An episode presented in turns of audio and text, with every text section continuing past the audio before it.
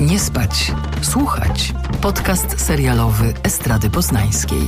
Zapraszają Anna Tatarska i Jakub Wojtaszczyk.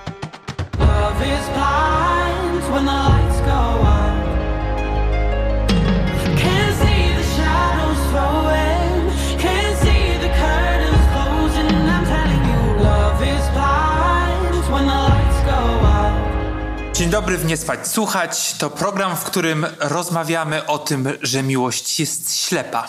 Z tej strony Kuba Wojtaszczyk i Anna Tatarska. Aniu, jak się masz? Nie wiem, jak mam odpowiedzieć, bo jesteś taki dziarski, że, że zrobiłam się podejrzliwa od razu. Myślałam, że powiesz, y, sugerujący ten ton był taki, że powiesz na przykład to program, w którym przekonujemy Państwa, że życie jest piękne i chcemy Państwu dać pigułkę dobrej energii na cały produktywny tydzień. Ja jestem ostatnią osobą, No która właśnie, tak powiedziała. przestraszyłam, przestraszyłam się trochę, ale cieszę się, że jednak e, jesteś e, e, malkontenckim sobą, wiesz, z, z ironicznym dystansem do, do rzeczywistości, bo to się bardzo przyda, kiedy będziemy rozmawiać o naszym dzisiejszym temacie. Ale zanim, zanim o tej ślepej miłości, to coś tam chciałeś zagaić, zdaje się, mój drogi. Dzisiaj będziemy rozmawiać o drugim sezonie hitowego reality show Netflixa, czyli Love is Blind, a zaraz po tym zapraszam Was na moją rozmowę z aktorem Mateuszem Banasiukiem, który gra jedną z głównych ról w Furiozie na Kanal Plus, ale zanim to wszystko zrobimy, udajemy się na moment do Śródziemia, ponieważ niedawno na YouTubie zadebiutował trailer Władcy Pierścieni, Pierścieni Władzy, Haven't you ever wondered what else is out there? There's wonders in this world beyond our wandering.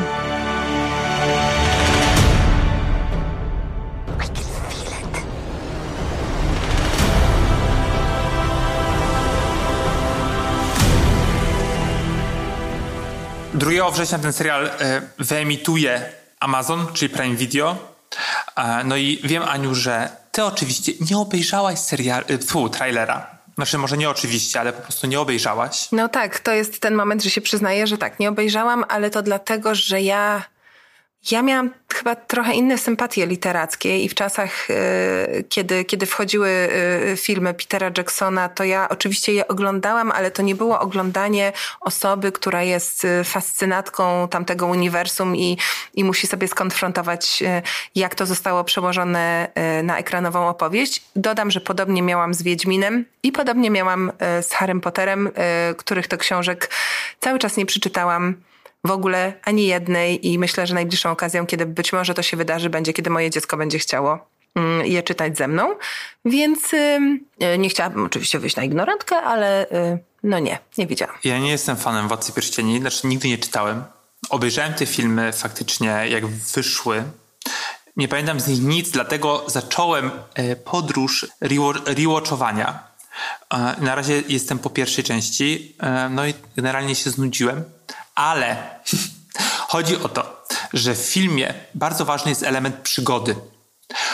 I mamy po prostu, że bohaterowie przechodzą z punktu A do punktu B i mają utopić ten, ten pierścień w Mordorze, czy tam wrzucić go gdzieś. E, No i po drodze no, mają różne nie, przygody. No. Spotykają ich różne niepewności, e, nieprzychy, nieprzychylny los e, na nich czyha. Uwielbiam to słowo. Czyha. Czyha. No, na, no i serial trochę rządzi się innymi prawami. No i generalnie bardzo ważna jest ekspozycja, czyli trzeba żyć w tych światach. Musimy poznać bohaterów, bohaterki, po prostu jakby zobaczyć pewnie ich codzienne życie. E, No i zaczynam się zastanawiać, czy to w ogóle we Władcy Pierścieni ma sens, ponieważ jak pamiętamy, y, te filmy były takie, ja mam takie wrażenie, że one były takie uduchowione, takie wiesz, pełne patosu i często takie, wiesz, jakby miały taką głębię, że każde zdanie po prostu ni- niosło ze sobą jakąś tam metaforę. No, ale to wiesz, to dlatego też, że to były jeszcze czasy sprzed tego, jak Marvel przedefiniował to, jak się opowiada o, o, o fantastycznych światach, tak? Wprowadzając to, To prawda. ironię, dystans, burząc czwartą ścianę i, mm, i właściwie zmuszając wszystkich twórców potem, żeby zamiast y, właśnie pełnych symbolizmu i patosu y, opowieści natchnionych y, robili takie komiksowe żarciki. Więc w pewnym sensie te filmy y, chociaż może bez Hobbita, bo film oczywiście widziałam. Zresztą książki też czytałam, tylko po prostu to nie jest, to nie jest moja bajka. Te filmy mm, są takim też śladem innej wrażliwości artystycznej, więc to jest ciekawe potencjalnie w zdarzeniu filmów z serialem, na ile on będzie e, miał vibe 2022, a nie 2001. No, no właśnie, ale też jak te trailery. Nie jestem fanem generalnie seriali takich, które każą grać e, swoim bohaterom i bohaterkom po prostu na green screenie, na zielonym ekranie. Wiesz co, wiesz co, Kuba, ale nie marudźmy, bo ja ci powiem tylko tyle. Znaczy, po pierwsze, to ja chcę, żebyśmy już rozmawiali o miłości i ty wi- wiem, że ty tego unikasz. Po prostu unikasz tego. Um, umówmy się, bądźmy szczerzy. Ty po prostu nie chcesz ze mną rozmawiać o ślepej miłości, więc będziesz tutaj o pierścieniu ciągnął. Pierścień też można zaprząc, za, zaprząc do miłości. Oni zaprzęgają pierścień, bo się sobie oświadczają i potem biorą ślub. I tam jest pierścień, nawet dwa. Ale Gdzie? W czym? no W Love is Blind. W Love is Blind. Oczywiście. Ale też chciałam powiedzieć, że wiesz, dobrze jest się dobrze rozczarować, bo ja na przykład absolutnie nie czuję fantazy i, i, i- jak te seriale wychodzą, to zawsze jestem sceptycznie nastawiona i na przykład byłam bardzo sceptycznie nastawiona do Gry Tron, a jednak potem było Big Love. No. I powie, a powiedziałabym tak, więc wiesz. No mam nadzieję, że we Władcy Pierścieni również da się stworzyć takie dramaty, wiesz, kuluarowe gdzieś e, w tych komnatach po prostu tam knowania. Zwłaszcza, że dostajemy w końcu no cast jest bardzo e, zróżnicowany. Pojawiają się czarni e, i czarne elfki i elfowie, co oczywiście wzburzyło fanów i fanki Tolkiena. Dobrze, że poruszać ten wątek, bo to mnie zawsze strasznie śmieszy, prawda? Jak jest nagle największa kontrowersja, to to, że jak to przecież elfy były białe, a ja mam tak, mm, a to elfy istnieją. okej. No właśnie, dokładnie to jest to. Dlaczego nie mogą być niebieskie, a może fioletowe, a może wiesz, y, jakby dyskusja o tym, to nie są prawdziwe elfy, jest po prostu takim dowcipem tygodnia dla mnie. No dobrze. To, co nie jest prawdziwą miłością, to jest na pewno to, co oglądamy w, e, w reality show Love is Blind, do którego zostałem przymuszony i chciałem zaprotestować. I haven't found someone that appreciates my love as much as I appreciate theirs. That's why I'm here. I'm like really, really scared. Oh god, oh god, oh god, oh god, oh god, oh god. You guys think you're compatible? That is comical. I'm not feeling the animalistic attraction I want to feel. I think I'm at a breaking point. I'm not fucking around. Welcome to Love Blind. Ja chciałam, żebyśmy o tym porozmawiali, dlatego że y, bez względu na to, co my osobiście, prywatnie sądzimy o tej produkcji, która, tak jak słusznie wspomniałeś, aktualnie ma właśnie swój drugi sezon edycji amerykańskiej, czyli oryginalnej, a oprócz tego w międzyczasie doczekała się jeszcze edycji brazylijskiej oraz japońskiej.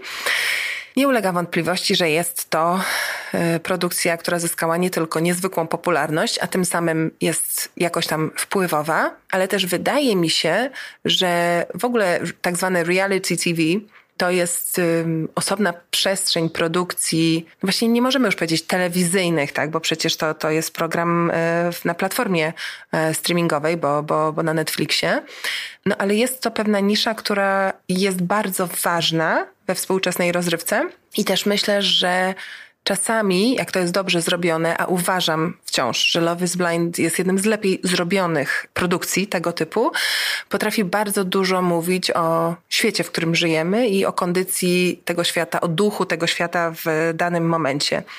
Ja oczywiście myślę, że być może, mam nadzieję, wiele osób, które się zajmują filmem na co dzień tak ma.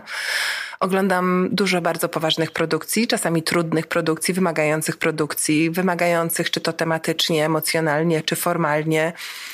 Lubię, już zresztą to padało tutaj wcześniej, się czasami zczyścić. Mam takie tam swoje guilty pleasures. I to mogą być właśnie mm, mało wymagające, atrakcyjne seriale, ale przyznam, że mam słabość do, do reality TV. Uwielbiam różne programy. Kiedyś pasjami oglądałam e, Project Runway, amerykańską edycję, programy o projektowaniu ubrań, programy, oczywiście całe RuPaul's Drag Race i, i, i wszystkie jego odnogi. Jestem, myślę, wymagającym widzem, bo nie wszystko co jest na tej półce, do mnie trafia i, i, mnie zachwyca. Mam bardzo duży problem na przykład z większością polskich produkcji, bo właśnie uważam, że jeśli chodzi o, o warsztat po prostu, to są one lata świetlne za zachodem i właściwie jedyną, która mnie bardzo pozytywnie zaskoczyła jak do tej pory, to był Prince Charming. Ale też, no, można, myślę, że można byłoby to zrobić lepiej. Zresztą chyba będzie druga edycja, więc, więc zobaczymy, czego tam się twórcy nauczyli i, i, i, i co im się uda warsztatowo podciągnąć. Ja mam tak, że generalnie reality TV dla mnie nie istnieje. Chyba zawsze tak było. Oglądam tylko Rupola, ale tylko i wyłącznie dlatego, że jest to o draksach i osobach w dragu i generalnie wersja brytyjska i wersja amerykańska to jest jedyne te odsłony tego imperium rupolowskiego, które w ogóle do mnie trafiają. I oczywiście nie oglądam tego bezkrytycznie, ale tego też przyzwyczaiłem już, że to jest bardzo często się pojawia, dwa razy w roku. I po prostu co mm, tam pewnie, nie wiem, wychodzi co piątek bodajże sobie siadam przed telewizorem i oglądam i szybko o tym zapominam. Wiesz co, ja myślę, że, że to jest też trochę tak, że ja cierpię... Yy no nie cierpię, ale mam ta, ta, taki syndrom, który być może ma wiele osób, które pracują w kulturze albo kończyły studia. E, w moim przypadku e, ja studiowałam antropologię kultury i filmoznawstwo i po prostu to było łącznie sześć bardzo ciekawych, ale też wymagających intelektualnie lat w pewnej takiej bańce, która na dłuższą metę zrobiła się dla mnie też męcząca i zdałam sobie w którymś momencie sprawę z tego, że Oczywiście to jest trochę tak jak z dobrymi manierami, tak? Dobrze jest je znać, one się przydają, ale czasami chcesz złamać konwenanse. I ja nie chcę jako konsumentka kultury, odbiorczyni kultury, e, żyć e, w jakiejś takiej elitarnej bańce, gdzie progiem wejścia do tego, żebym w ogóle rozpatrywała produkcję jako wartościową, są izmy. I może dlatego w ramach pewnego buntu w którymś momencie powiedziałam sobie, że przestanę udawać, że oglądam te rzeczy ironicznie, i że jest to oczywiście mi potrzebne do pracy, bo przecież e, jako niedoszła antropolożka muszę po prostu e, znać e, tryby postępowania po prostu tłumów, prawda? A nie tam w tej swojej akademickiej warszawskiej bańce tylko, gdzie wszyscy po prostu czytają Foucault i Baudrillarda i, i nie wiem co jeszcze. Nie, jakby lubię to. Lubię to, dobrze mi to robi. Y, staram się nie wpadać za bardzo w ten wir, żeby nie było to odruchem, że jak coś mogę sobie obejrzeć, to tylko to, bo to też y, trochę tak jak z niezdrowym jedzeniem, prawda? Łatwo jest wpaść w to i, i wyrobić sobie pewien odruch. Dlatego mówię, że to nie jest tak, że oglądam wszystko, ale właśnie właśnie czasami się zdarzają takie ciekawe programy jak Love is Blind i, i, i, wtedy się przyklejam. I pomyślałam sobie, że może to jest dobry moment, żebyśmy powiedzieli, co to jest właściwie, bo przecież y, na pewno nie wszyscy słuchacze w ogóle kojarzą, o czym my mówimy, a my tak tutaj opowiadamy, opowiadamy, a w sumie czy, czy chcesz y, ten, ten zaszczyt? Ja spróbuję. Ten program jest nazywany szumnie eksperymentem, ponieważ grupa kobiet i grupa mężczyzn zamknięta jest w dwóch przestrzeniach i spotykają się tylko głosowo w specjalnie zaprojektowanych takich pokojach, kapsułach. No i po prostu tak się poznają. Trochę taka randka w ciemno e, przez kilka dni. I mają za zadanie się w sobie zakochać, e, no nie widząc siebie. Czyli generalnie rasa, kasa, wygląd zupełnie się mają nie liczyć. Czy tak jest, to można dyskutować. No i później, jak się już połączą w pary. Tak, bo dodajmy, że jakby w ogóle warunkiem wejścia na ten następny poziom jest to, że, że musi się któraś strona drugiej stronie, bo tutaj nie ma zasady, to może być mężczyzna albo kobieta. Zwykle jest to mężczyzna, bo to jest też program hetero, ale, ale, ale zwykle to mężczyzna się oświadcza i jeśli druga strona przyjmie y, oświadczyny, to oni mogą wejść na ten następny poziom, czyli się y, spotkać. I co dalej? No i później, jak już się sobie oświadczą, w sensie mężczyzna się oświadczy, nie oszukujmy się, tak jak powiedziałaś, e, wyjeżdżają na romantyczny getaway e, w drugim sezonie do Meksyku. I mam wrażenie, że tam jest non-stop zimno. Ja nie wiem, dlaczego tak jest, ale tak. W pierwszym chyba też byli w Meksyku, ale nie chcę skłamać. No i później, jeżeli dalej są ze sobą, mieszkają w wynajętych przez Netflix mieszkaniach, no i niby prowadzą takie normalne życie.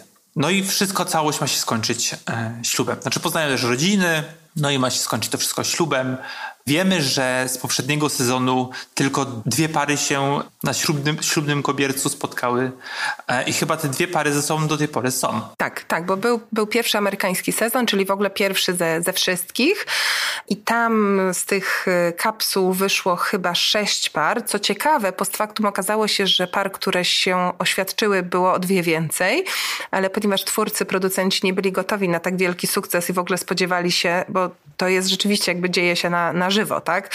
Spodziewali się, że tam trzy, może cztery. Wydawało im się, że to będzie o wiele trudniejsze. To musieli po prostu losowo obciąć dwie pary, bo nie mogli tylu par wysłać do, do Meksyku i, i potem e, wynająć im, im mieszkania. Więc właściwie dopiero jakiś czas później, pół roku czy rok później się okazało, że tam były jeszcze, jeszcze, jeszcze dwie pary, które też powiedziały sobie tak. Ale tak jak wspomniałeś, na tym etapie wyjazdu, czyli wciąż przebywania ze sobą w, w pewnej idylli, zawsze komuś nie, nie wychodzi. Bo to też jest interesujące, że ludzie bardzo, z bardzo różnych powodów yy, mówią sobie tak, decydują się, że, że, że jakby chcą wejść na ten etap tych, tych oświadczeń, które są tak naprawdę biletem właśnie do poznania się. Bardzo dużo jest y, takich deal breakerów, y, jak to się mówi. Dla mnie jest interesujące to, że ta idea jest y, fajna. To znaczy, słuszna jest idea taka, żeby ludzie mogli poznać się mm, z wyłączeniem tego, co zwykle sprawia, że oceniamy kogoś natychmiast i natychmiast go kwalifikujemy jako potencjalnie y, dla siebie atrakcyjnego lub nie. I myślę, że często wpadamy jednak w pewien schemat. I zresztą y, wydaje mi się, że obie pary z pierwszego sezonu, które są do tej pory razem, y, bardzo podkreślały, że nie, przynajmniej jedna, tak, że w, w tak zwanych normalnych warunkach nigdy by się nie, nie zeszli, bo tam jest jedna e, para międzyrasowa i ona się nigdy nie spotykała z białym chłopakiem, on się nigdy nie spotykał z czarną dziewczyną, a są bardzo szczęśliwym e, małżeństwem dwa lata później i jakby cały czas, cały czas razem. Ale zabawne jest też to, jak te rozmowy są prowadzone i jakie w ogóle ludzie mają wyobrażenie na temat tego, jakie są tematy, o których warto porozmawiać, żeby w skondensowanym czasie tygodnia, tak, i tych wielu, wielu spotkań, bo, bo tam następuje jakby czas eliminacja stopniowa, to znaczy oni najpierw rozmawiają ze wszystkimi, potem sobie wybierają, z kim chcą rozmawiać dalej, e, mogą z tymi osobami rozmawiać dłużej, więc tak naprawdę pod, pod sam koniec e, możliwe jest, że spędza się z kimś w tej kapsule właściwie cały dzień. I interesujące jest to, na jakie tematy ludzie ze sobą rozmawiają. Powiedziałabym, że byłam w lekkim szoku, bo drugi sezon, który teraz jest już dostępny właśnie na Netflixie, przyniósł rozmowy na tematy o wiele bardziej takie, powiedzmy, seksualne. Kontrowersyjne, seksualny też, seksualny też, ale też takie kontrowersyjne potencjalnie niż pierwszy. To znaczy, w drugim sezonie mieliśmy na przykład um, rozmowę o religii, której w pierwszym sezonie właściwie nie było, co było też dla mnie zadziwiające, bo ja to bym na przykład chciała wiedzieć, czy osoba, z którą rozmawiam jest wierząca, czy nie jest wierząca. No i to cały czas jest taki problem jakby tej pary, że Shane jest religijna, a Kyle, Kyle, Kyle nie jest. Shayna to w ogóle, to jest bohaterka z drugiego sezonu, to jest y, nie ujmując nic Shaynie, która jest jakby bardzo konwencjonalnie atrakcyjna, ale jest taką po prostu ultra y, blacharą na, na, na sterydach z blond włosami i, i dużym zrobionym biustem.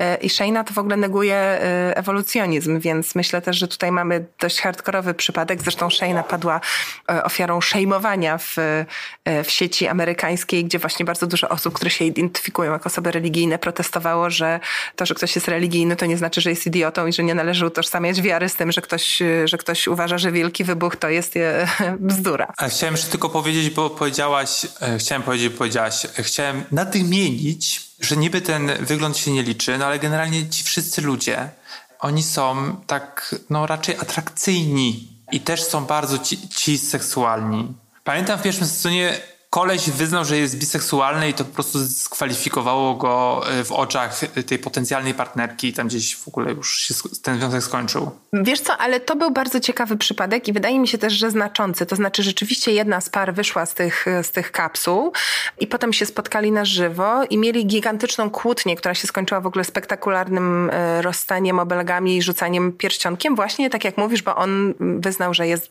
że jest biseksualny. Natomiast według mnie to nie chodziło o to, że ona miała taki problem z tym, że jest biseksualny, tylko że on był i to jest w tych programach interesujące, jak to obserwujesz jakby z dystansu. On był klasycznym przypadkiem faceta, który przez całą jakby tę prezentację w kapsułach budował fikcyjny wizerunek jakiegoś niemalże samca alfa, wypierając i represjonując swoją drugą stronę, do której najwidoczniej na tamtym etapie nie chciał się przyznać, bo nie wiem, bał się, że nie zostanie zaakceptowany, czy że bał się, że zostanie zaszufladkowany. Więc w dużym skrócie on ją oszukał. I ja się nie dziwię temu, że ona była na niego zła. Po prostu spotkała go i nie chodziło o to, jak on wygląda, tylko chodziło o to, kim jest. To tak jakbyś y, rozmawiał z kimś y, w, w kapsule, a potem się spotkaliście, a on by powiedział na końcu, a właściwie wiesz, zapomniałem ci powiedzieć, bo jestem księdzem. no, też bym się zdenerwowała. To nie Więc... jest to samo. Nie no, Kuba, oczywiście, że to nie jest to samo, natomiast... Yy, no, ja to oglądam trochę bardziej jako zjawiska, a nie historię ludzi, tak? To znaczy dla mnie to nie jest coś, co mi spędza sens powiek, czy Shayna i Kyle się, y, się zejdą, czy Shayna będzie z Shaynem. Jakby to nie na tym poziomie jest sensem mojego życia. Dla mnie jest interesujące na przykład to, jak ci ludzie się dobierają, co ma dla nich znaczenie, bo to jest trochę tak jak z Tinderem. Ja pamiętam, że y, jak mnie x lat temu mój znajomy namawiał, żebym, y, żebym się zapisała na Tindera, to ja mu powiedziałam, że, że nie umiem sobie tego wyobrazić, bo bardzo trudno jest mi założyć, że ktoś będzie dla mnie e, atrakcyjny, jeśli na przykład nie wiem jak pachnie, tak? Albo nie, nie słyszałam jego głosu. No akurat tutaj ten element głosu, głosu jest. Też ci bohaterowie mogą sobie przekazywać wiadomości przez taką szufladkę, więc możesz zobaczyć na przykład jak ktoś pisze, może ci coś przesłać, więc mm, jest tam jakaś taka namiastka mm, i jakieś poszerzenie doświadczenia, nie tylko e, wymiana wiadomości na, na komunikatorze. Ale rzeczywiście no, bardzo interesujące jest, y, jest to, jak niektórzy bohaterowie się sami wkładają w pewne szufladki, jak inni z tych szufladek się wyjmują, y, jak niektórzy są naprawdę czasami ku własnemu zaskoczeniu dojrzali i otwarci na to, żeby przełamać jakieś swoje stereotypy i okazuje się, że było warto, a inni się po prostu trzymają i tkwią i, i, i, i, i przegrywają. Dla mnie ewenementem jest e, edycja japońska, którą nie ukrywam, że e, też, też obejrzałam e, jej część, bo znowu na tym poziomie jakby potraktowania takiego reality show o romansie, czyli czegoś w sumie takiego podstawowego, jako okna do kultury, to no dla mnie to było fascynujące, tak? W tym amerykańskim show ludzie, jak się już spotykają po wyjściu z tych kapsuł, to właściwie tego samego wieczora idą sobą do łóżka niemalże. Niemalże, no. No niemalże, oczywiście nie wszystkie te pary, no ale tam to jest normalne, że oni się widzą pierwszy raz, rzucają się na siebie, po prostu mm, ślina płynie, y, języki przewiercają ucho i jakby no już wszystko mają omówione po prostu w jakiej pozycji y, i, i, i kto z kim. W Japonii y, chyba jedna para się pocałowała na, na, na dzień dobry. Często złapanie się za rękę, było właściwie takim pierwszym dużym krokiem tam już, już, już po kilku dniach. Fascynujące było bo to było postrzegane jako bardzo postępowe, że na przykład w tym show były osoby rozwiedzione, też kobiety i mówiły o tym, więc masz jakby też często takie zdarzenia, wiesz, tematów tabu z różnych kultur, ale takie wcielone w prawdziwe życie. Tak jak temat na przykład przemocy seksualnej, który się pojawił właśnie w drugim sezonie Love is Blind, gdzie jedna z bohaterek uznała za zasadne i też myślę, że słusznie poinformować swojego potencjalnego partnera o tym, że była w przeszłości ofiarą przemocy i że to może rzutować na, na jej doświadczenie. Tak, no i to była ta Jana chyba tak? No, ona powiedziała o tym. Tak już nie pamiętam, szczerze mówiąc, jak ona się... E, ale ta, ta czarnoskóra dziewczyna. Taka z krótkimi włosami, tak. Tak. No właśnie i to też jest ciekawe, że ten koleś, z którym... Em, znaczy ciekawe, no, ten koleś jest gnojem po prostu, który flirtował na dwa fronty i najpierw się tej półpolce oświadczył. Półpolce, później, pół Meksykance. To jest też fajny miks.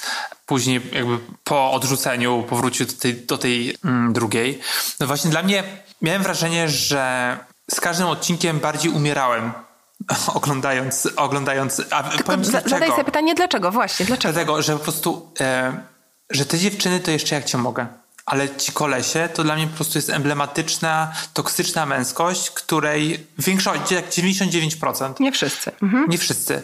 Że po prostu ja żyję sobie w mojej bańce i nie chcę takich osób oglądać dłużej, ponieważ wydaje mi się, że wiem, że ich jest najwięcej na świecie, ale niekoniecznie chciałbym z nimi przebywać. I jeszcze jak ci mężczyźni z tymi kobietami rozma rozmawiają, to faktycznie gdzieś się, nie, nie zawsze, ale najczęściej tak temperują. Ale jak już jest ta męska chata i to tam się wyprawia, te po prostu jak małpy w zoo, prostu albo koleś jest czwartej B. O, dzień dobry, czwarta B. Tutaj opowiadają sobie, jak poderwali kogoś na, na przerwie. Dla mnie to jest tłumacz. W sensie to mnie bardzo triggeruje i ja się czuję super zażenowany, a to trwa prawie godzinę. Ja to rozumiem, ale wydaje mi się, że to pewien, jeśli można mówić o pewnym plusie tego programu, to jest to, że ten program jakby nie, nie wspiera tych zachowań. To znaczy, to nie jest jeden z tych programów, w których na przykład to stado męskie, o którym mówisz, tak jak oni już tam wychodzą i sobie rozmawiają wieczorami i są pokazane pewne ich zachowania, to raczej powiedziałabym, że konwencja, w jaką to jest ujęte, sprawia, że ty myślisz sobie, że to jest rozczarowujące, albo że to nie jest fajne. W sensie nie jest, nie jest to wspierane i, i, i, i podsycane. Wydaje mi się, że to jest to, co jest najtrudniejsze w tym programie, to jest to, że właśnie masz e, taką rzadką szansę, żeby zobaczyć e, dwie strony medalu. To znaczy, najpierw oglądasz jednak pewnego rodzaju performance, bo, bo to jest performance w tych kapsułach i, i, i tam się każdy stara być e, w sumie najlepszą wersją siebie.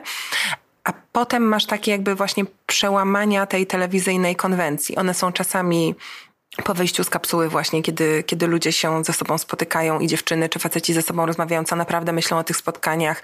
Okazuje się też, i to jest świetne, że y, na przykład dziewczyny ze sobą rozmawiają, tak? Czyli y, mogą skonfrontować, że y, ktoś jednej mówił to, a drugiej to i interesujące jest patrzeć, że dla jednych jest to punkt wyjścia do tego, żeby sobie powiedzieć, ok, ten facet jest dum- dupkiem i żadna z nas y, nie chce teraz mieć z nim y, nic wspólnego, ale y, są kobiety, tak jak też pewnie są mężczyźni i w ogóle są takie osoby, u których to natychmiast y, włącza po prostu guzik walka, walka, ja wygram, tak? Czyli zamiast myśleć, ok, ta osoba jest dupkiem, dup, dupką i, i nie chcę mieć y, z, z nią nic wspólnego, ja wygram, ja wygram. Obserwujesz masę sytuacji, w których tak było w drugim sezonie. Dla mnie to było bardzo ciekawe, bo, bo oglądam to ze swojej 36-letniej perspektywy, ale pamiętam takie sytuacje ze swojego życia, kiedy byłam dużo młodsza i nie wiedziałam, co w takiej sytuacji zrobić.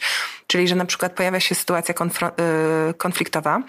Jedna strona wywołuje drugą do tablicy i mówi jej, ale czekaj, bo powiedziałeś tamtej to, a to. I nagle, nie wiem, facet wychodzi, tak? Albo mówi, nie, nie chcę o tym rozmawiać. Do widzenia, nie? I widzisz kogoś, kto zamiast powiedzieć, okej, nie chcesz o tym rozmawiać, to spadaj. Nara. Siedzi tam i czeka, aż wróci. I myślisz sobie, oj ty, oj ty biedna gąsko, nie?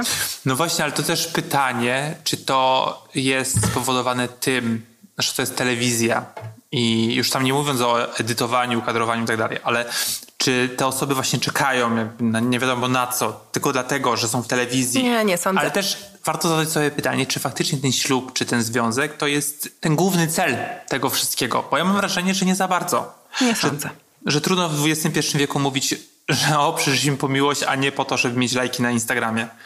I też to na przykład dla mnie jest najbardziej istotne, e, takie pytanie, które ja sobie zadaję, że dlaczego, do czego ludzie są zdolni, e, żeby mm, iść do takich programów i e, no właśnie, żeby tę popularność zdobyć, że ile trzeba jakby poświęcić, że wchodzisz w takie taką konwencję, bo ja nie sądzę, że te wszystkie kobiety tam po prostu są takie podległe tym kolesiom, jakby wiesz, że pozwalają Ale ten, te, mi się wydaje też, że ten program nie, nie, jakby nie, nie propsuje takiego bardzo patriarchalnego modelu. To znaczy to, co jest w nim patriarchalne, no to to, że to jest program hetero, tak?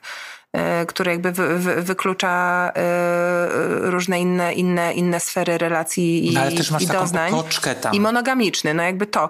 I że jest to małżeństwo, prawda, które takim jest dość, dość archaicznym konstruktem. Ale masz taką otoczkę typu właśnie, taką sce- scenograficzną. Że na przykład jadą na ten getaway do tego Meksyku i tam są te serduszka z płatków róż po prostu na, na kołdrze.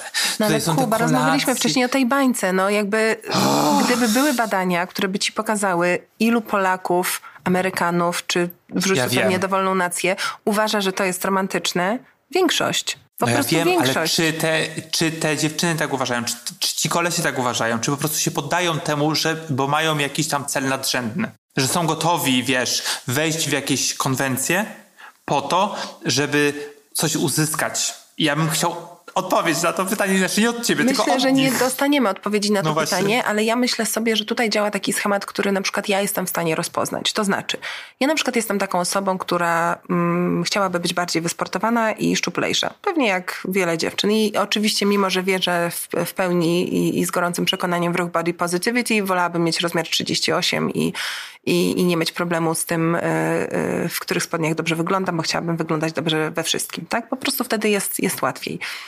I jak myślę sobie o programie, do którego przychodzisz i ktoś przez, nie wiem, 8 tygodni prowadzi cię e, trzy razy dziennie na, na siłownię i robi ci zabiegi i nie wiem, makeover i tak dalej, to e, obok pewnej porcji pogardy mam w sobie też bardzo duże pole fascynacji i myślę sobie, matko, to by było super, gdyby ktoś to zrobił za ciebie. To jest trochę tak, jak e, nie wiem, czy pamiętasz, jak, e, jak media się rozpisywały o tym, jak e, amerykański komik hinduskiego pochodzenia Kumail Nanjani Kumil, przepraszam, Kumil Nanjani przeszedł radykalną transformację fizyczną do filmu Eternals. To znaczy wcześniej był takim um, skinny fat zabawnym gościem, po czym nagle przemienił się w takiego niemalże tora e, Transformersa z zerową tkanką tłuszczową i, i, i ośmiopakiem. I on wrzucił taki post, gdzie napisał, że oczywiście fajnie wszystko, ale chciałby, żeby ludzie wiedzieli o tym, ile ta jego przemiana kosztowała. I nie chodziło tu o wysiłek, chodziło o pieniądze. Tak? To była przemiana, w którą zainwestował Disney, bo chciał, żeby on tę postać zagrał. Ta postać musiała być umięśniona, więc ktoś mu za to zapłacił. Ktoś mu zapłacił za tego trenera. Prawie mu się rozpadł związek, bo sam przyznał, że był nie do zniesienia, ale wielu z nas, większość z nas ma takie rzeczy, które chciałaby zrobić, które chciałaby przeżyć. Czy to właśnie ten makeover fizyczny i jakaś radykalna transformacja, czy to miłość idealna, na którą w codziennym życiu, gdzieś pomiędzy po prostu wyrwanym, wiesz, y, codziennemu harmonogramowi y, niezdrowym śniadaniem, kolejnym stresem w pracy, a nie wiem, powrotem, y, wiesz, autobusem czy tramwajem do domu, gdzie znowu ktoś nie miał maseczki i znowu ktoś śmierdział, a twój pies zrobił kupę, bo nie zdążyłeś go wyprowadzić, jakby jest sfera na to marzenie, tak, na tę fantazję. I według mnie ta fantazja, jakkolwiek y, oczywiście jest oderwana od takiego realnego życia, to w pewnym sensie jest też bardzo realna. Więc ten program jest jednym z wcieleń potencjalnych tej fantazji. I w tym sensie myślę, że on jest głęboko ludzki, bo oczywiście no, to się dzieje w jakiejś wyobrażonej przestrzeni, wykrowanej przestrzeni, niemal tak jakby się działo na, na teatralnej scenie, ale potrzeby, na jakie on odpowiada, takie pierwotne instynkty, myślę, że są na maksa uniwersalne i bardzo prawdziwe. O. Bardzo pięknie, pięknie nazwane. Ja tak bym pięknie nie nazwał. Być może masz rację. I wiesz, jak cię to irytuje, to to jest trochę na zasadzie lustra. No, akurat myślę, że to może nie jest, y, że, że, że to nie jest lustro dla, y, dla ciebie, bo właśnie ten program jakby koresponduje z pewnym wycinkiem świata, y, ale że dla bardzo wielu osób w pewnym sensie to jest to lustro. I jeśli się denerwujemy na to, że y, Daniel y, zostaje z Shane'em, mimo że wszystkie po prostu lampki się zapaliły, wskazujące na to, że może jest uroczym, ale jednak przede wszystkim dupkiem. Przepraszam, y, że Natalia nie Daniel. Na, tak, Natalia jest w ogóle super. Ale wiesz, oglądasz to i, i, i stąd są te emocje, nie? Że myślisz sobie, że jeśli facet mówi jej po raz dziesiąty, mów mi więcej komplementów, a ona jest genialna w takim komplementowaniu go przez y, jakby ironiczne żarty. Tak. I myślę sobie, okej, okay, no po prostu to jest opowieść o gościu, który ma, wiesz, wielkie ciało, duży uśmiech i, że tak powiem, mentalnie małego i bardzo niskie poczucie własnej wartości, tak? Czyli to jest opowieść o toksycznej męskości i z tej perspektywy dla mnie to jest naprawdę fascynujące. Tak, tylko, że to też jest tak, że to widzimy tak często, że niekoniecznie e, musimy to oglądać ponownie, ale dla mnie też było ciekawe to, ale to też e, generalnie w, e, w, reality shows się pojawia, że oni tam non-stop piją alkohol. Cały czas, tak, to prawda. Nawet w japońskiej edycji, słuchaj, zaskakująco dużo piją, wiesz? No właśnie, i to jest po prostu.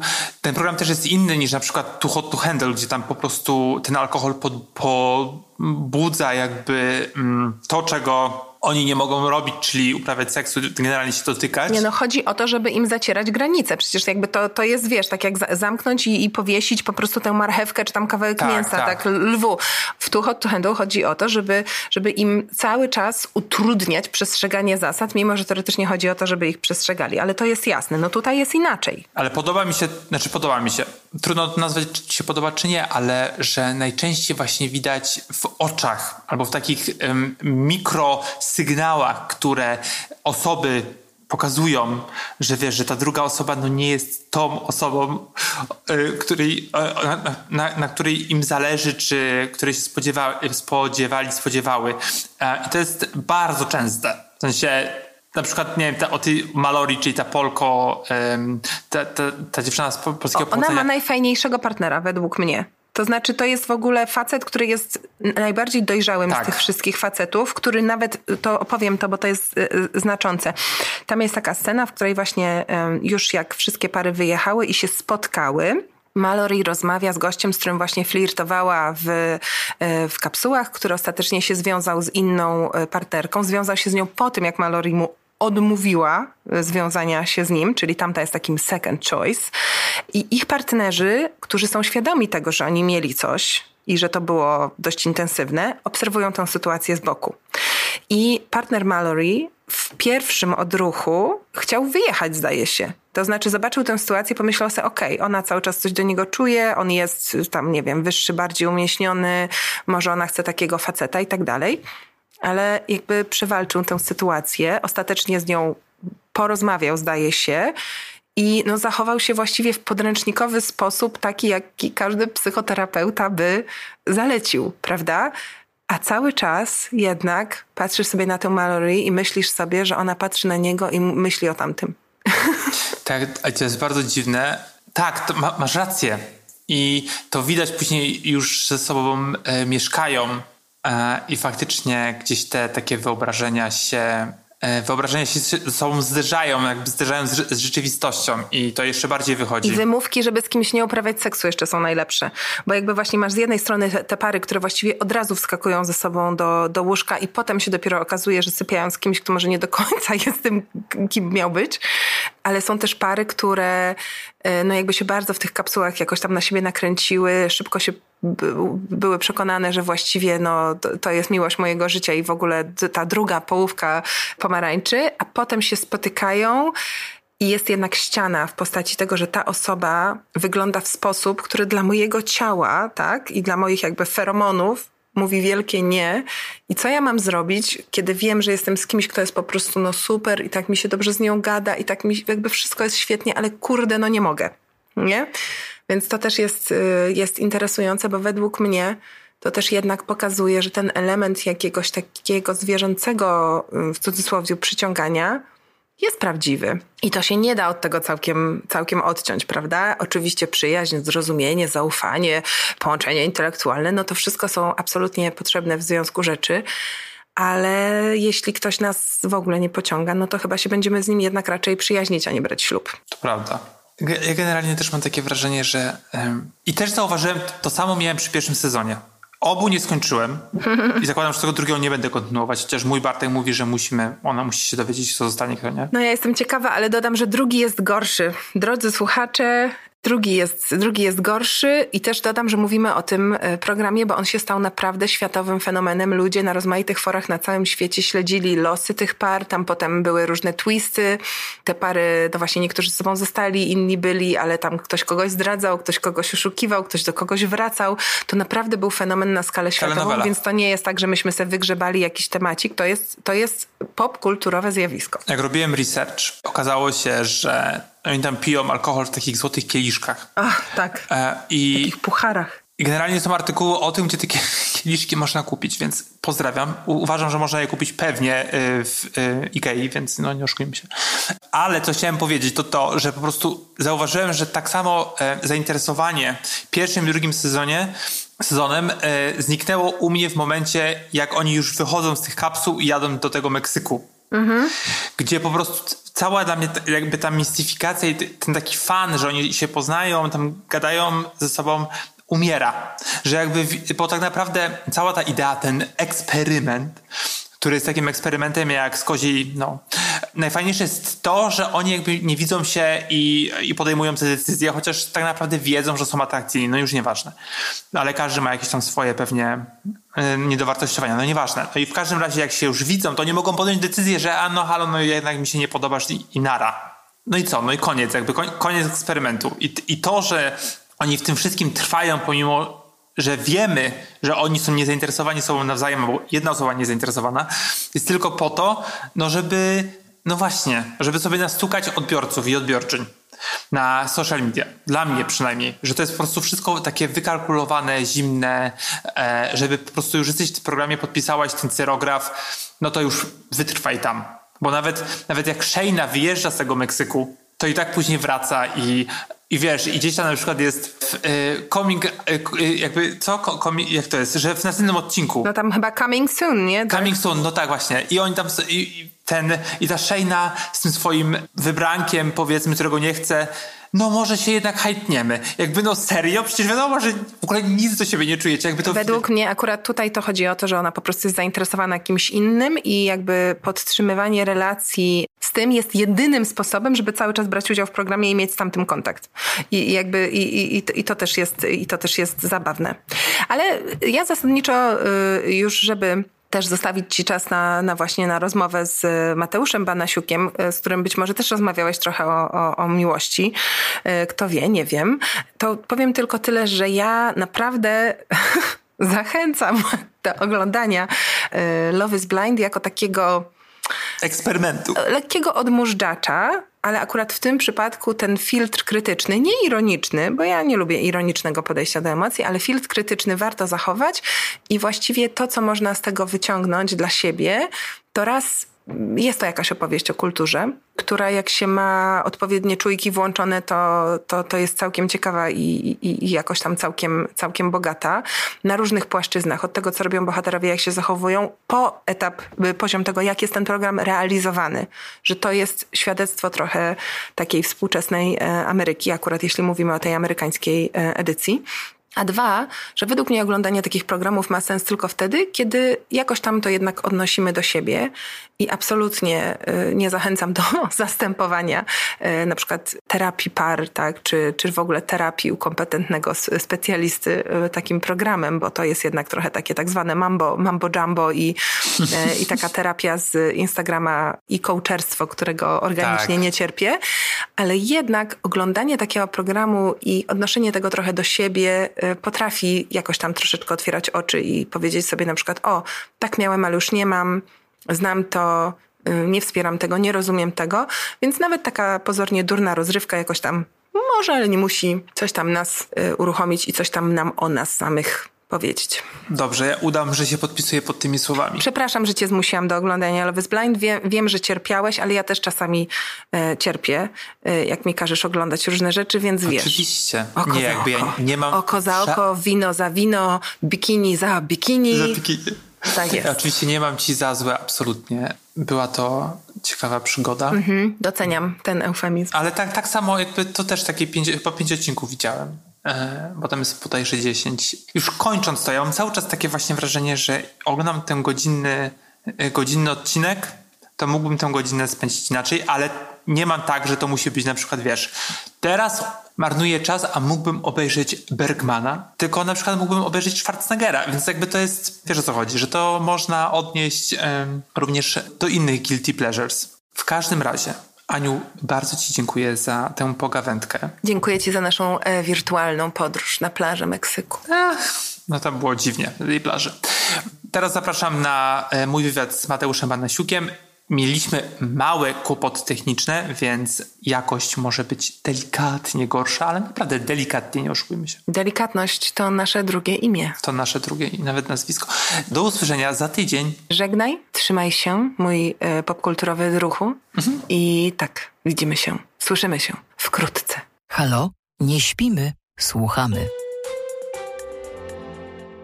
Bardzo miło jest mi powitać w Nie Spać Słuchać aktora Mateusza Panasiuka. Podobno na rolę Dawida czekałeś całe życie. Co było takiego w tej postaci, że cię pociągnęła? Czym się różniła od innych postaci granych przez ciebie? ogromna złożoność.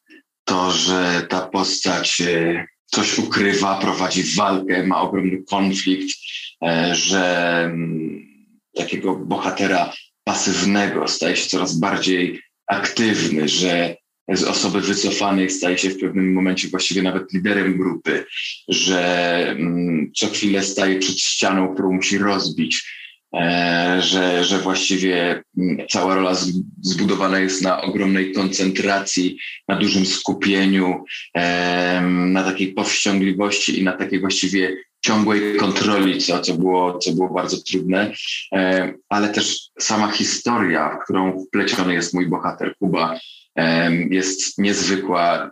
Od początku, kiedy przeczytałem scenariusz, to na maksa wciągało i było bardzo interesujące, więc e, wierzyłem w to, że uda się to dobrze zrealizować. Także, że podejdziemy do tego w odpowiedni sposób, bo każdy dobry scenariusz można spartolić po drodze. No i tutaj rzeczywiście Cyprian Olęcki, nasz reżyser, chciał do tego podejść jak najlepiej, jak najsolidniej. Mieliśmy wiele miesięcy przygotowań, prawdziwe zdjęcia próbne, które trwały, kiedy próbowaliśmy różne rzeczy sobie na tych zdjęciach próbnych, kiedy, gdzie aktorzy naprawdę mieli szansę popróbować sobie na różne strony zagrać postacie, które są potem w scenariuszu, więc wszystko było dobrze realizowane, plus czas, y, który mieliśmy na zrobienie tego filmu. Początkowo były to, y, początkowo było to 37 dni zdjęciowych, co i tak jest dużo, e, jak na polskie kino. Ostatecznie skończyło się na prawie 50 dniach zdjęciowych, więc to naprawdę jest jest bardzo długi okres. Normalnie można dwa filmy w tym czasie zrobić, ale Cyprianowi bardzo zależało, żeby to było zrobione tak, jak on chce. Żeby to był film. Bo to w ogóle on naprawdę mnóstwo czasu spędził nad scenariuszem, przygotowując się y, y, przed jeszcze wejściem na plan, więc więc wiesz, to, to bycie na, plan, na planie jest y, próbą realizowania tych wszystkich założeń, tych pomysłów i to jest zawsze walka z czasem. To tu mieliśmy dosyć komfortową sytuację, chociaż zawsze tego czasu nie starczy, ale wiesz, zbiór tych wszystkich elementów, o których się powiedziałem, to spowodowało, że, że to rzeczywiście była rola, rola, na którą się czeka, no i pewnie znów będę sporo czekał na, kolejną taką rolę, bo nie ukrywam, że teraz sporo się wydarzyło u mnie od Furiozy, bo Furioza właściwie odkorkowała jakąś sytuację, e, spowodowało to, że, że rzeczywiście te kolejne ciekawe propozycje się pojawiły, ale takie coś jak Furioza, no to się zdarza raz na dekadę. E, mówiłeś w wywiadach, że intensywnie trenowałeś, nie tylko fizycznie, ale pewnie też mentalnie. Od czego te, e, od czego te przygotowania do roli Dawida się zaczęły? No z chłopca starałem się zbudować mężczyznę i chciałem, żeby on miał w sobie siłę dużą. No, nie wiem, chciałem, żeby on miał takie solidne fundamenty, żeby miał siłę w spojrzeniu, w chodzeniu, w byciu po prostu, że, żeby nie pokazywał tego, ale żeby ta, ta siła w nim była, żeby w nim buzowała i, i jednocześnie, co jest trudne często na planie filmowym, musiałem dosyć konsekwentnie to prowadzić, bo ten bohater przechodzi przemianę. Często zdjęcia realizowane są e, poza jakąkolwiek chronologią, że najpierw kręcimy coś z końca, ze środka, z początku, potem jeszcze robimy retrospekcję, więc tutaj musiałem mieć to bardzo mocno przemyślane, a jednocześnie to nie są takie, takie ruchy e, szerokie, jakby ci to precyzyjnie określić. No, moja rola była zbudowana na takich drobiazgach, na, na milimetrach, na takim delikatnym graniu, ale chodziło mi o to, żeby to było mm, konsekwentne, a jednocześnie, żeby, żeby trochę odejść od takiego Mateusza, którego większość zna, bardzo pozytywny, uśmiechnięty chłopak, który, który dużo mówi i którego wszędzie jest pełno, który lubi sobie zażartować, powygłupiać się, zbagatelizować jakieś tematy, sprawy i, i, właściwie przez uśmiech przejść przez życie. Tutaj jest zupełnie inaczej. E, tutaj mój bohater prowadzi walkę wewnętrzną, e, co bardzo trudno jest pokazać w filmie, bo, mm, bo jak to zrobić, żeby ta walka wewnętrzna, żeby to, co jest w środku, przeszło na drugą stronę, przeszło przez duży ekran w kinie i, i jakoś dotarło do serc i wrażliwości widzów. No to jest ogromna sztuka, ale to też jest tutaj, pomogła tutaj bardzo praca kamery Klaudisza Dwulita, to jak, on, jak oni byli ze mną cały czas, jak, jak dźwiękowo też pracowaliśmy nad tą postacią, że, że później w postprodukcji na przykład y, reżyser bardzo chciał, żeby, żeby był ten mój oddech cały czas gdzieś y, słyszalny, gdzieś podskórnie, żeby rzeczywiście ten bohater, nawet jeżeli on gdzieś jest z boku, że jeżeli jest uczestniczy w jakiejś scenie, ale nie jest taki mocno aktywny jak na przykład Golden stworzony przez Mateusza Damięckiego, to żeby cały czas ta obecność była ważna i istotna. A fizycznie jak się zmieniłeś? No mocno się zmieniłem fizycznie, bo ja zawsze byłem takim szczypiorem skóra i kości. A tutaj reżyserowi bardzo zależało, żebym ja się wzmocnił fizycznie. Co też bardzo wpłynęło na moją psychikę, bo nigdy, nigdy tak nie wyglądałem, nigdy nie miałem w sobie tyle siły, nigdy nie miałem tylu mięśni jak e, przez te kilka miesięcy intensywnych treningów i to, to bardzo też wpłynęło na mnie wewnętrznie, więc to, właśnie, to właściwie zbudowało moją, moją postać ta fizyczność oraz treningi sztuki walki, rzeczywiście miałem tych treningów sporo i, i, i czułem sobie taką siłę nabrałem pewności siebie. No i te treningi, wiesz, ludzi, ludzi nie, nie musi interesować to właściwie, jak ja się ciężko przygotowywałem. Dla, dla, dla mnie ważny jest efekt, to jak wyglądałem i to, że rzeczywiście stojąc obok e, różnych fighterów, kaskaderów, kolegów, którzy też ciężko pracowali nad swoją sylwetką, że, że to wszystko było taką różnorodną, jednocześnie jednolitą masą, że, że, że to było prawdziwe i wiarygodne i na tym nam najbardziej zależało, bo wiedzieliśmy, że na ten film przede wszystkim płyną tak zwani normalni ludzie i chcieliśmy, żeby to, było, żeby to była dla nich fajna rozrywka, ale widzieliśmy też, że pójdą na to zawodnicy, fajterzy, chuligani i chcieliśmy, żeby ten film, żeby nie było do czego się przyczepić, żeby tutaj te sceny walki były dobrze zrobione, żebyśmy my byli prawdziwi i wiarygodni.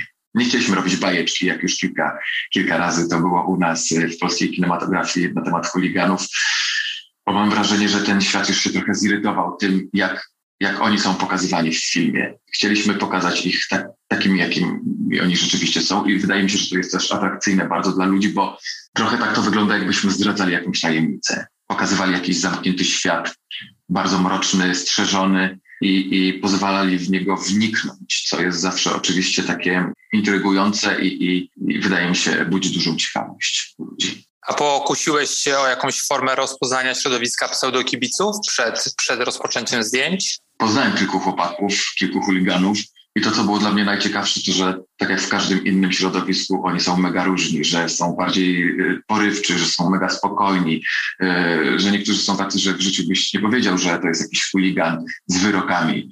Y, I to jest dla mnie ciekawe, że rzeczywiście często tych chuliganów gdzieś tam zaangażowanych w działalność przestępczą nie da się rozpoznać. Niektórzy oczywiście są przegięci, tak jak Golden. Takich chłopaków też spotykałem, którzy są wdziarani, którzy szaleją, są wiecznie naćpani, albo tak przynajmniej w ogóle tak, taki mają temperament, jakby tacy byli. A niektórzy normalnie są z czapeczką, z daszkiem, no, nie wiem, wyglądają to totalnie totalnie nie rzucają się w oczy, więc y, trochę ja chciałem takiego bohatera zbudować, trochę na kontrze właśnie do tego naszego Jokera, czyli e, Goldena, który zmienia kobiety, samochody i ubrania, a mój bohater jest dosyć konsekwentny w swoich decyzjach. Kocha jedną kobietę i, i właściwie, nie wiem, no, i ma swoje zasady które wpoił mu starszy brat Kaszub, grany przez Wojtka Zielińskiego i, no i, i to, to, jest w nim bardzo mocno zakorzenione. W Furiozie jest wiele walk, stawek, które są naprawdę rewelacyjnie e, sfotografowane. Dawno nie widziałem w polskim kinie czy w polskiej telewizji takich scen. Jak je kręciliście, że osiągnęliście taki, taki piorunujący efekt? A ja chciałbym ciebie zapytać, gdzie widziałeś choćby porównywalnie e, dobre sceny walki w polskim kinie. No w polskim nie, nie, ma, no właśnie w polskim nie ma, o to chodzi. Albo wiesz, no, połowicznie tylko. No ja też y, trudno mi znaleźć sceny walki równie dobrze zrobione. To jest wielka zasługa naszego sztabu kaskaderów, no, fantastycznych fachowców. Jest jeden film, mm, gdzie te sceny też bardzo dobrze wyglądają. W filmie Bartkowiak, gdzie y, te sceny przygotowywał ten sam zespół kaskaderów.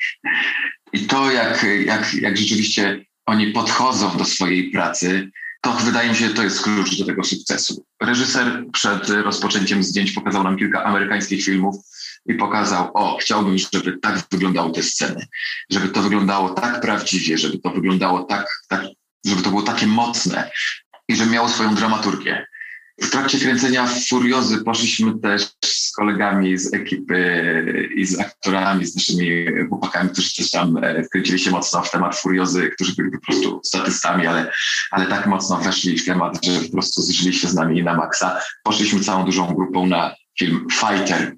I ja nie chcę się wypowiadać na temat aktorskich e, aspektów tego filmu, na temat tego, jaki tam był scenariusz, tylko chciałbym się skupić na samych scenach walki.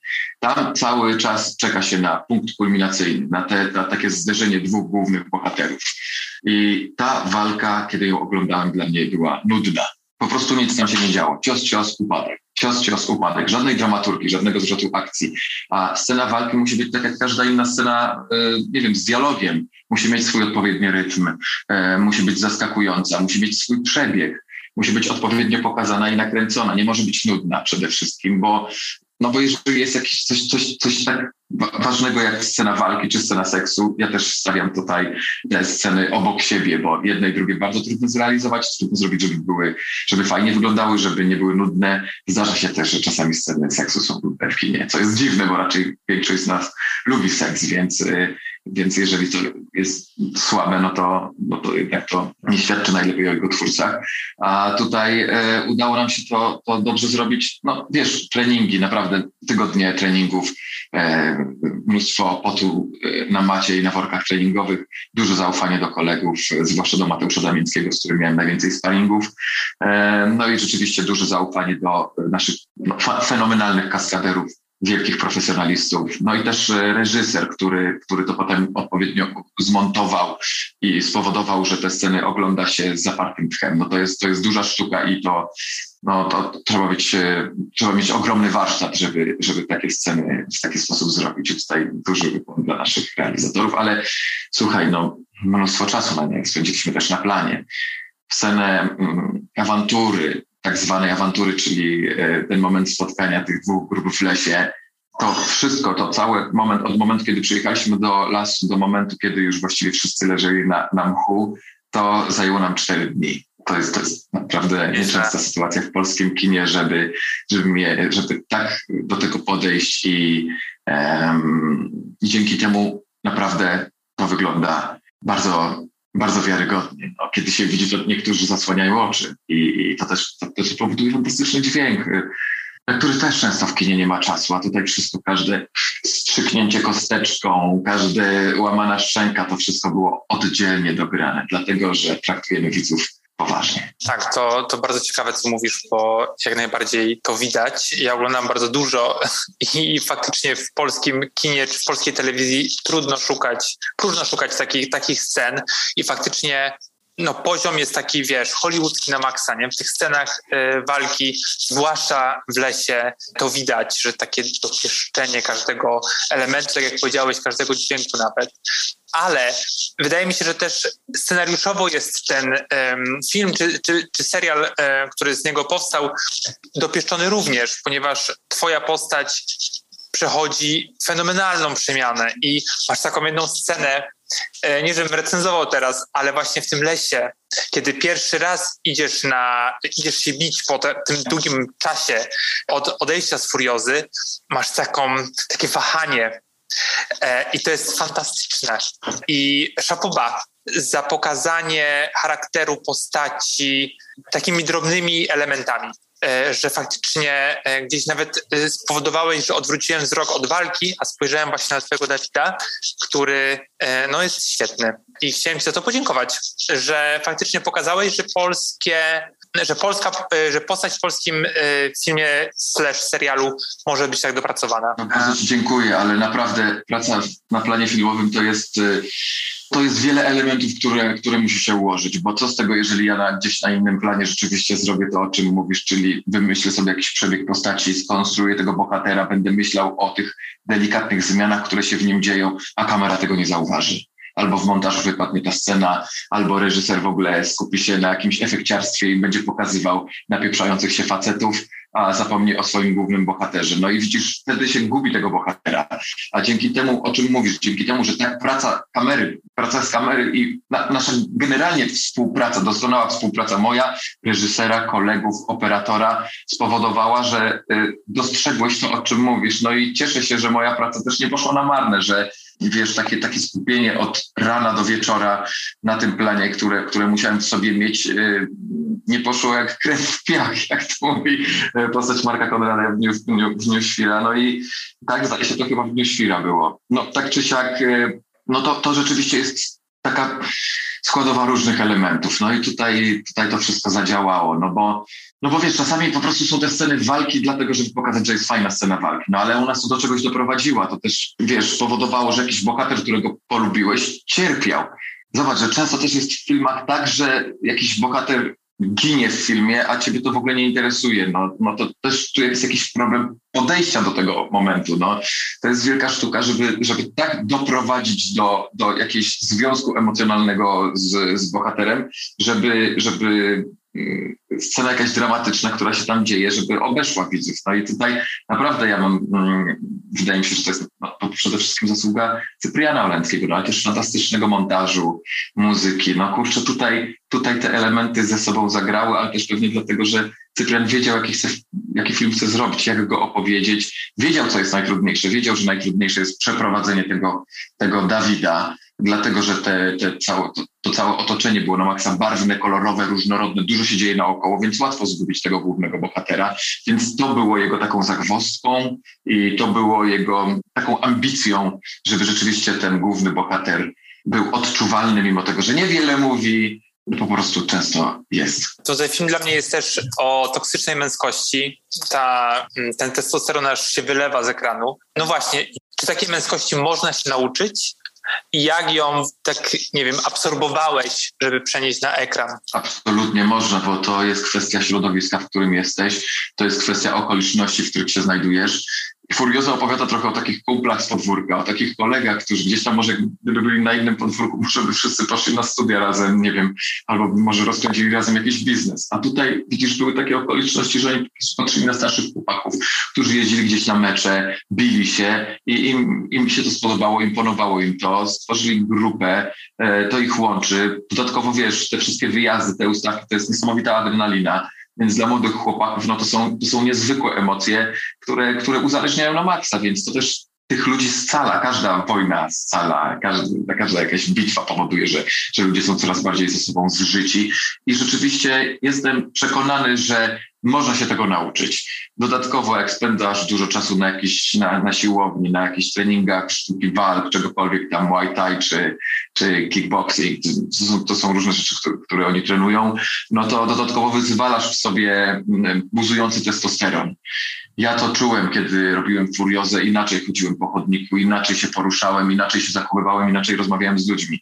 Przebywanie w takich okolicznościach wpływa na człowieka. No, no właśnie powiedziałeś, że inaczej zachowywałeś się, ten Dawid wpłynął na twój, na ciebie w jakiś sposób pewnie. Kiedy porzucasz postać, kiedy masz taki moment, że, że zostawiasz ją w tyle e, i wychodzisz jakby z, z tej postaci, stajesz się e, na powrót Mateuszem?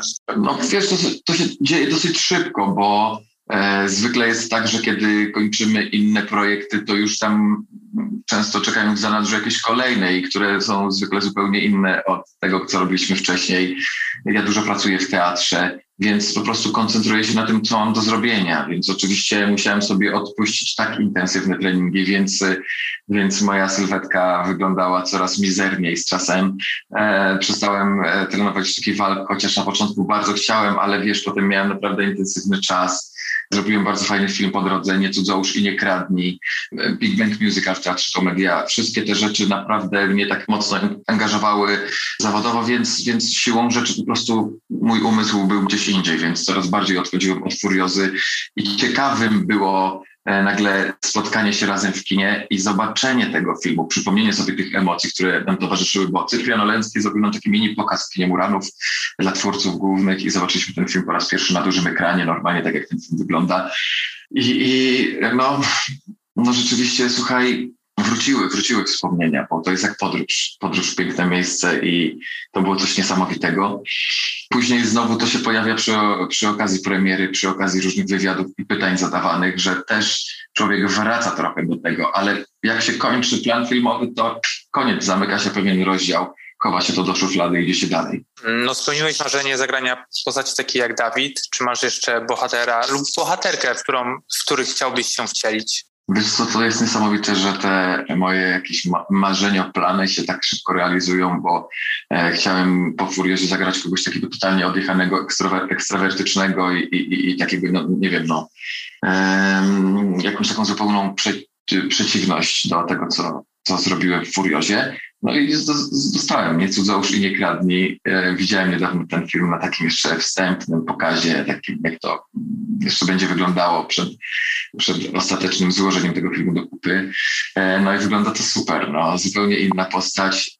No ale to mnie interesuje, wiesz, ja często mam, no, obserwuję też w polskim kinie, w ogóle w światowym też, że, że kolejne role są jakimś powieleniem tych poprzednich, że że jakiś e, aktor ma jakąś swoją specjalizację, że na przykład gra super twardzieli i teraz po prostu w każdym kolejnym filmie akcji gra super twardziela, tylko ma inną partnerkę i inny jest super samochód, którym jeździ, ale ten sam pistolet i tak samo wali, e, wali prawym sierpowym. No. E, Mnie interesuje zawsze ró- różnorodność. No i właśnie dostałem takiego bohatera. Też chciałem zagrać coś takiego, jakieś takie kino akcji, jakiegoś takiego śledczego, wojskowego czy, czy policjanta. No i zagrałem w takim serialu Pajęczyna, który jest naprawdę też taką trudną i skomplikowaną realizację jak na telewizję, bo to jest e, siedem odcinków dla playera, m, takich też gęstych i też takich bardzo trudnych do zrealizowania, bo to są dwa czasy równoległe, 78, kilka lat do przodu, plus 2010, więc tutaj ta, ta, ta, to, to jest trudne do zrobienia, bo wiesz, y, świat jest coraz bardziej zasypany gadżetami współczesności. Anteny e, satelitarne i, i banery dookoła powodują, że trudniej się kręci jakieś, e, jakiekolwiek epoki. Nawet lata 80. już są wyzwaniem. E, No i tam miałem takiego gościa, wiesz, latałem z pistoletem, byłem e, brutalny i, i, to, i miałem sceny pościgu. Co prawda to nie było e, najnowsze sportowe auto, tylko Jelcz albo zastawa, ale, ale też miałem kupę frajdy przy realizowaniu tych postaci. No i teraz szukam dalej czegoś podobnego, czegoś jakiego, jakiegoś takiego oderwania. Ale też dostając rolę, też zastanawiam się, jak mogę zrobić to, żeby one były inne od poprzednich, więc staram się za każdym razem podejść totalnie od zera. Na koniec zawsze pytam osoby, z którymi rozmawiam o to, jaki dobry serial lub film ostatnio widzieli. Mateuszu, co możesz nam polecić? No to ja niedawno widziałem Powrót do tamtych dni, filmie, e, film w kinie z Weroniką Książkiewicz i fantastyczny e, Maciej Sztur w tej roli. Widziałem dużo jego bardzo dobrych ról, ale ta jest chyba do tej pory przynajmniej w moich oczach najlepsza. No i Weronika niesamowita, też skoncentrowana i, i, i pokazująca też całe spektrum emocji, Mm, więc tutaj ten film na pewno bym polecił. Widziałem też ostatnio sporo złych filmów, więc o nich chyba nie będę mówił. To jest zaskakujące, jak też dużo, jak też dużo ostatnio powstaje. No, no i, i wiesz, i jak zrobiliśmy Furiozę, pokazuje mi, jak trudno zrobić dobry film. Ile to jest czynników. E, Co chwilę słyszałem od ludzi, nie, nie, ja nie chodzę na polskie filmy. Nie, nie, nie, ja nie idę na Furiozę, nie idę na polskie filmy. A, to pewnie coś w stylu żegli. A, nie, nie, nie, nie idę. Więc, e, więc tutaj musimy jakoś odbudować e, zaufanie mm, do naszych widzów, ściągnąć ich do kina i zainteresować ich tym, co robimy na nowo, jakością polskiego kina. A jeśli chodzi o seriale, to nie, to ostatnio nic za bardzo nie oglądałem. Jeśli chodzi o seriale, staram się nadrabiać teraz zaległości kinowe, jak tylko mam czas. A z serialem jest mi trochę trudniej, tak z taką jakąś dłuższą opowieścią. Na pewno czekam na drugą część Euforii.